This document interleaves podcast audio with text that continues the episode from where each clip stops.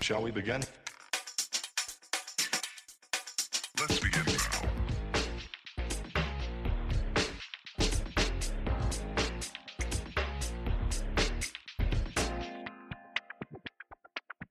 Hello and welcome to No Account for Taste, a podcast for accountants from accountingweb.co.uk. I'm Richard Hattersley and I'm delighted to welcome you to episode 100 of this fine show. Later on in the program, I'll be joined by some old friends to reminisce over the big events and news from the past three years of this podcast. But first, let's take a look at the stories shaking the profession this week on Accounting Web. To do this, I'm joined by someone whose stories has provided plenty of discussion over the past 100 episodes. It is, of course, Accounting Web's tax editor, Rebecca Cave. Hello, Rebecca. Thank you for joining us. Hi, Richard. Great to be here. So we're going to look at the top stories of on Accounting Web of the past seven days, and number three was a piece written by Jason Croke, uh, MTD for VAT, accounting software codes. Uh, Rebecca, talk us through this piece then. Why is it important? Well, this was a great piece by Jason because he really got down into the practicalities of things. Um, many, many people across the country are finding um, VAT more complicated than it has been um, because of the Brexit effect. Um, well, what's uh, outside the scope um, of VAT? What's a reduced or a reverse charge service? You know, what's a reduced rate? All these different rates and different treatments for VAT need to be coded into the uh, tax software or the VAT software, which is, of course, now compulsory um, for MTD. Um, and um, Jason has provided a really useful, quick table of the most used codes in uh, QuickBooks Xero and Sage, you know, the biggest tax software uh, um, for coding in VAT transactions. And uh, many people were grateful for that. And I think he might be doing um, more articles along those lines as well. Uh, Jason is a great writer and uh, a great contributor to Accounting Web. And we will be talking about MTD for VAT a little bit later on. I don't want to be jumping ahead uh, too much, but I just want to flag a quote which Jason said in his conclusion. HMRC and cloud software p- suppliers promote how MTD will make everything simpler and more compliant, but that glosses over the fact that there is still a certain level of required knowledge in order to correctly code and account for sales and purchases in the accounting system. Yeah, that was very understated, wasn't it? Um, one of the commentators on the article said that Jason was obviously a, a diplomat for saying glosses over. Yeah, indeed. And indeed, Jason said that he did actually once work for the Home Office. Um, but um, yeah, glosses over is uh, uh, rather a euphemism, isn't it? Completely ignores the fact that uh, clients and operators of this accounting software do actually need to understand what they're doing a bit, um, or things will go completely pear shaped in the accounting records. Well, let's move on to the second most read story of the past seven days, and one which we have spoke about on uh, the last podcast we recorded, uh, which is around the uh, national insurance health hike, the the new health and social care levy. Um, Rebecca, you wrote this recent story. It was about the health hike where further complications are emerging. Talk us Yes. through those Well, the thing is about this uh, tax legislation, it has been written in a hurry and passed in a great rush. And tax legislation should really more be like fine wine. it should be uh, created slowly and analysed, you know, over a period of time before it is actually poured. Uh, this stuff was done in a terrible rush. Um, you know, what we've got is a national insurance hike for one year to be replaced by uh, what Smith and Williamson are call, calling our new baby tax, uh, which has nothing to do with babies, but it's just a small little tax that is likely to grow, called the Health and Social Care Levy. So um, it's quite uncertain as to what reliefs that exist for national insurance are actually going to be carried over to the social and health care levy, which is effectively national insurance by another name. Um, but they didn't want to call it national insurance, of course. They wanted to invent a new tax uh, with different uh, legislation, uh, more complications for employers. Um, so that's really the problems with it. Um, we are aware that the employer reliefs that um, currently exist um, for various categories of employees, those under aged uh, under 21, apprentices aged under 25, and ex forces personnel. This this veterans relief ex, um, will apply to the national insurance and will apply to the health and social care levy, but the employment allowance um, you know, this four thousand pounds a year sort of credit that you can set against the employer's uh, class one uh, NIC. We don't know whether that will apply to the health and social care levy or not. No idea. Um, and then when you get to Scotland, oh my goodness, some of the marginal rates are really eye-watering. And I'm sure the Scottish Parliament is going to have something to say about this. But the Scottish Parliament has no control over the national insurance rates, which are um, applied um, across the United Kingdom, as the health and social care levy will be as well. And this is one of the reasons why they did not put up the rate of income tax, which would have been much easier and would have applied to a wider base, and they probably wouldn't have had to put it up by 1.25% it probably would have only been able, had to go up by say one percent, um, because the Scottish Parliament controls the income tax rates that are applied to employment income, um, profits from trades, but not, strangely, uh, income tax on dividends and interest, and not capital gains tax rates. Um, so you've got different rates and thresholds in Scotland which don't marry up with the national insurance thresholds in the rest of the UK. Um, so what you've got is a mess, really, which is what I showed in the table. there we go. It um, to uh, uh, the, the, I like that as a simple uh, summary of, of what's happened. It's a mess, which says it all. Uh, let's move on to our most read story of the past seven days, and this was the news that the gap between the amount of VAT paid and the VAT expected to be paid has increased by 2.3 billion during the first year of MTD for VAT, which Rebecca, as you pointed out in this article, undermines a key justification for the MTD program. This is news of the tax gap results which were released over the past uh, week. Pretty, uh, pretty shocking stuff, hey?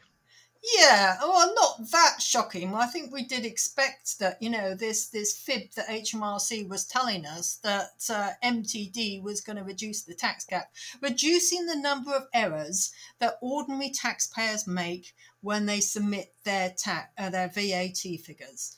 It was always going to be rubbish, and we knew that. And now their own statistics have proved this. Although, cannily, they didn't actually give us the fine detail of um, what VAT has been lost due to error, mistake, carelessness, or what VAT has been lost um, for other behaviours of the taxpayers. They like to call them like criminal activity.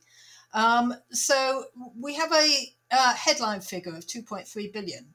Um, and the CIOT kindly pointed out um, you know, the connection with um, MTD, which of course started for most taxpayers, most VAT registered taxpayers from April 2019. And this um, VAT, this uh, tax gap report covers the period from 1st of April 2019 to the 31st of March 2020. So the, exactly the first year of MTD.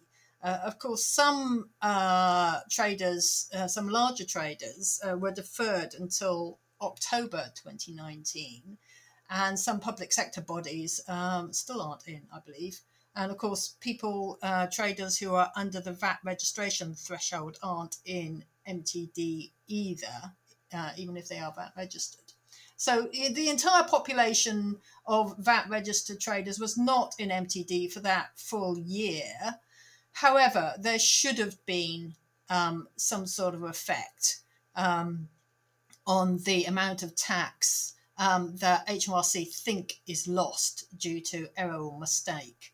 And um, in fact, uh, ICAEW have done some analysis on this as well. And uh, they looked at the amounts of tax lost in the different types of taxes, you know, VAT or income tax, uh, and etc. And uh, the amount of VAT lost um, was higher than in proportion to the other type of taxes lost. So the increase in the tax gap this year, which had been decreasing for the last five years, seems to be just about all down to VAT. Mm. Surprise, surprise.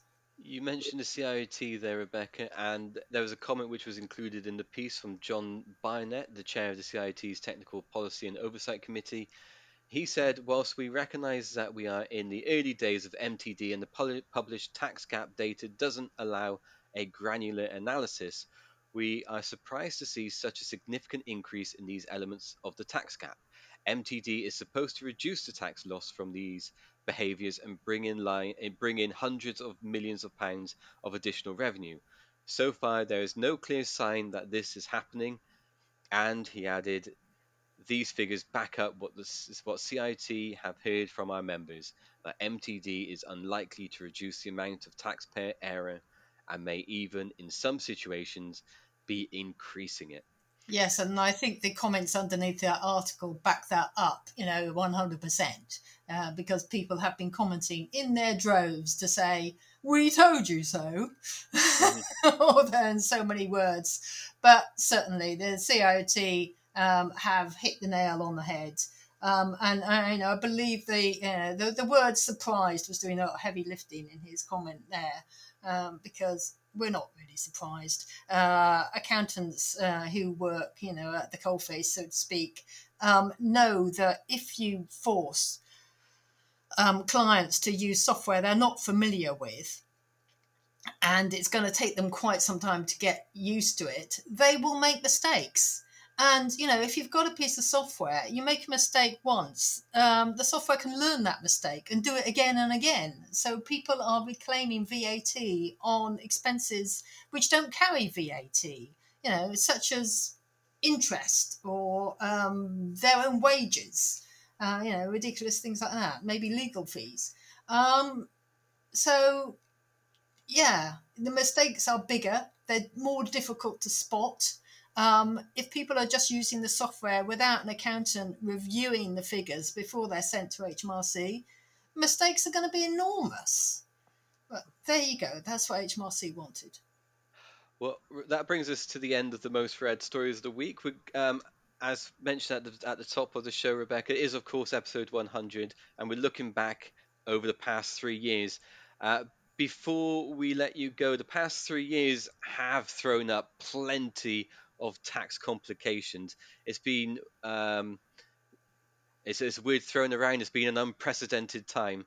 Um, what's been some of the, the biggest tax challenges which you've seen thrown up over the past three years? Well, for the pandemic period, certainly dealing with the uh, different schemes, the SEISS, you know, for uh, self-employed, and the coronavirus job retention scheme, both of those, the conditions were changed almost daily. That was quite a challenge, wasn't it, during the mm. pandemic?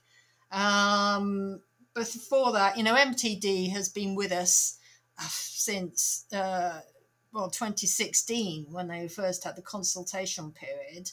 Um, so that will be continuing to give the accountancy profession a good deal of pain um, and suffering um, until we ever get used to it. Um, I mean, I think it isn't going to go away.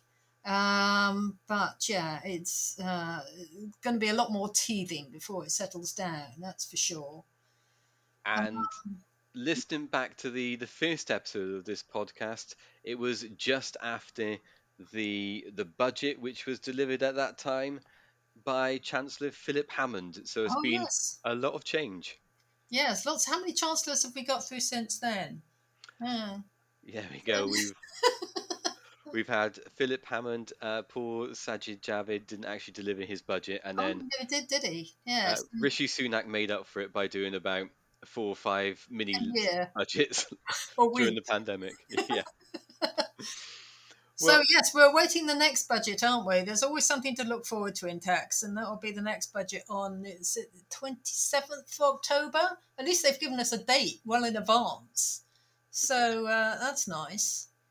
Uh, Um, be- before we let you go, Rebecca, what's your feeling about the budget? Do you reckon it's going to be a um, uh, one with plenty of rabbits pulled out of the hat, or is it going to be uh, a business as usual one? No, I think there are going to be some rabbits actually, and I think there are going to be sort of changing basis. I think um, uh, Sunak is going to be trying to change the rules on, you know, the, the fiscal rules that he um, abides by um, to fit what he can do, really.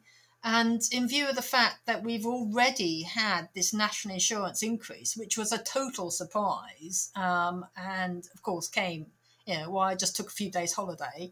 Uh, so I think there are going to be more surprises. Um, it, it seems that the Conservative government is supremely confident at the moment that it can just push anything through. I mean, increasing national insurance broke an election promise. Uh, and also not increasing the state pensions by the rate of wage inflation has also broken um, an election promise. So basically, they don't care what other promises they're going to break. So anything could happen, really. Well, there we go. That's a nice preview for the next coming weeks and months on on No Account for Taste. Uh, but Rebecca, thank you for joining us today to reflect back on some of the big stories of the past week and also some of the big stories over the past three years. Um, the next voice you will hear will be mine, and I will be joined by a couple of familiar voices uh, on the uh, No Account for Taste podcast. So thank you, Rebecca, and I'll speak to everyone shortly.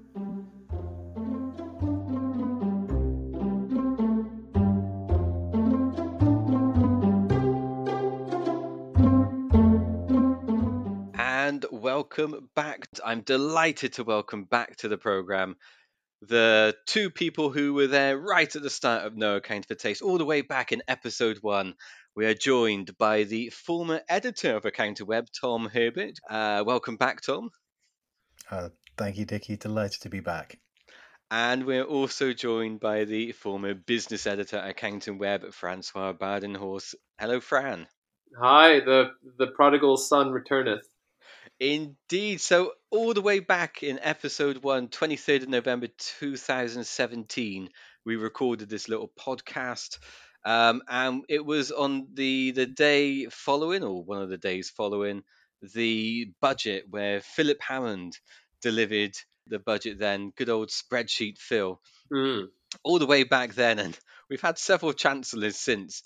But we started the, the actual podcast. The first question, I was listening back to it today. Tom, you, you were looking over your emails and you found one from Giles, Giles Murphy over at Smith and Williamson who questioned the budget itself. And uh, he questioned if the if the budget presentation was the best way in launching the government's fiscal policy. Has, has your, your anyone's minds changed since uh, episode one? Is is the budget still as it should be? It's, it's kind of changed since that since that in, in the sense that there's probably a little bit more leaks these days.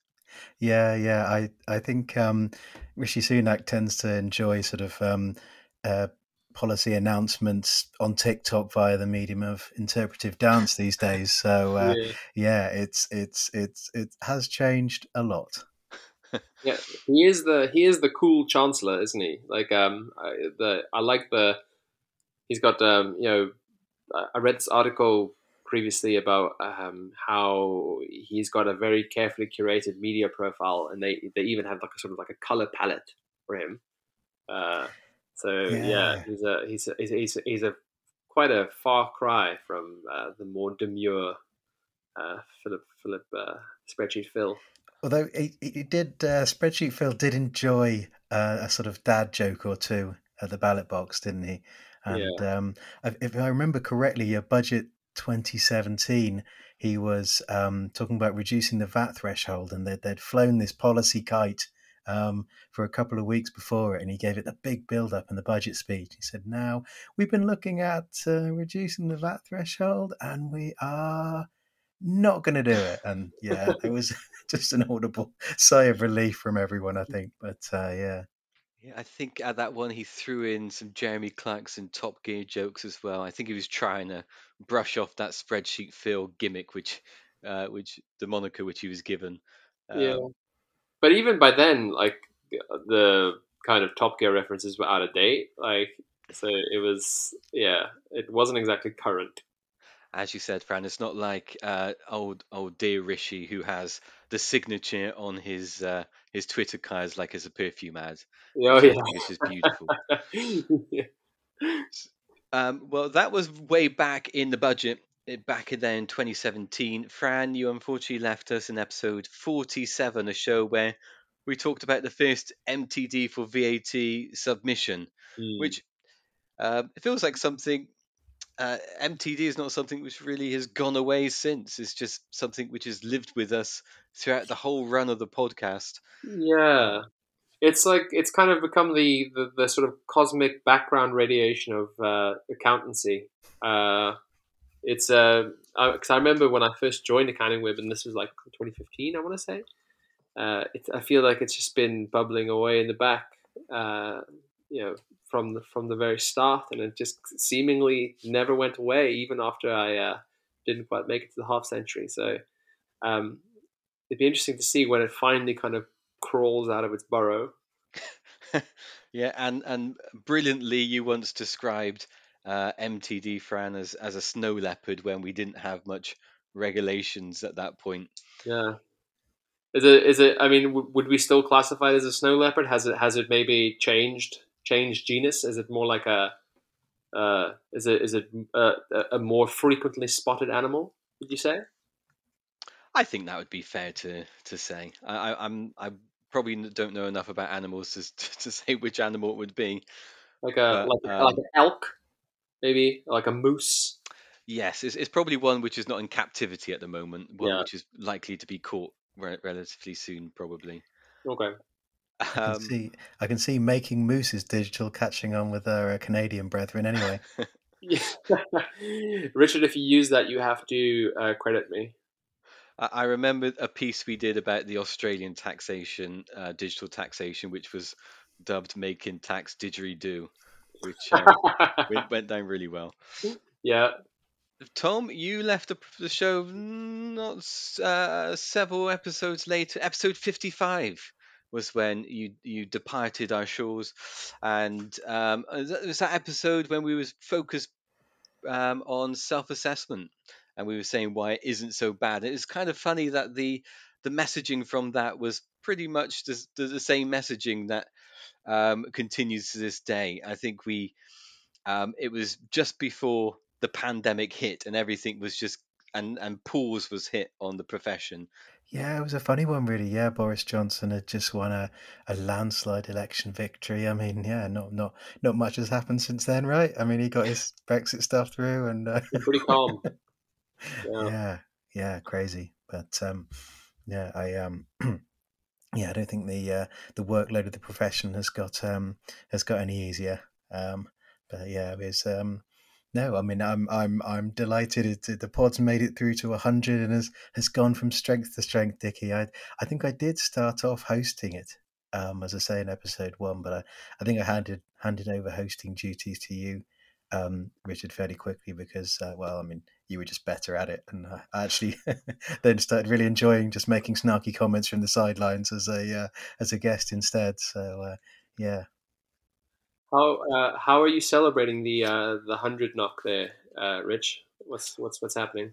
Well, we're all in the the virtual pod booth, um, reminiscing about uh, all, all the episodes of, of past, and I'm it, it is just me actually just re-listening to every podcast back uh, in one long binge.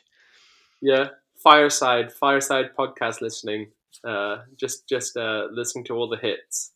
All the hits indeed, and there's been many hits over the years. And and uh, Tom, you, you brought us up to that point there about the the pandemic, which was just incredibly um, intense period for the profession. and it it then brought on some of our biggest listening numbers for the podcast just because people were so desperate to get the latest news and i think also importantly it gave people a chance just to lean on on each other's shoulders and kind of um, sit around the campfire and listen to war stories from other accountants uh, about the the, the the the challenges that they've gone through. I, I think there's something kind of cathar- cathartic there in listening to other people going through the same issues and knowing it's not just you, you're not alone. And I, I think having accountants come on the podcast did kind of help in that respect. But it was just a uh, a really intense period, and and over that point we learned terms which we didn't even knew existed way back in episode one. We had Furlough, CJRS, uh, SEISS. All of these things just became part of everyday language on the podcast. But I don't know, uh, Fran, looking on from the sidelines, what did you make of just that intense period and, and just how that has kind of reshaped uh, the profession?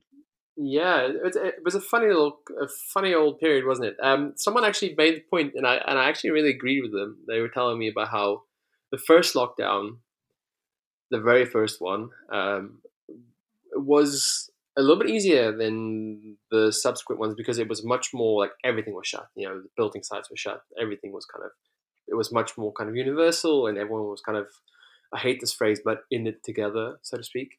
Um, but the second second one and third one especially it started to become more hybridized and some people were not in the same boat other people were in the like going out already and sort of going back to the offices and stuff like that so it, it kind of became this uh, a much more i guess alienating um, experience and that is i suppose where a online community like accounting web would be so so so valuable especially for people that work alone you know sole practitioners and so on um, I can't really speak with much authority as to the, the technical component. Obviously, there's CBILS and you know loans and all kinds of things like that, bounce back loans and all this stuff.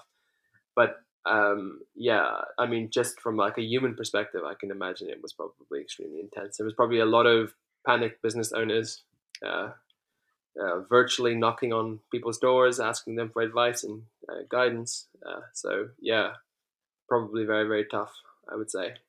And Tom, I said a moment ago that uh, it felt as if someone just hit pause on the profession during that period, but in, in many respects, that that is the case. We are kind of picking up those conversations which we were having two uh, two years ago, right now, because of just the the impact that the the pandemic has had and how it has kind of reshaped the profession, whether that is um, just the, the way people work, how people work, the the kind of tech people use, and also just the, the consideration on uh, their own well-being as well.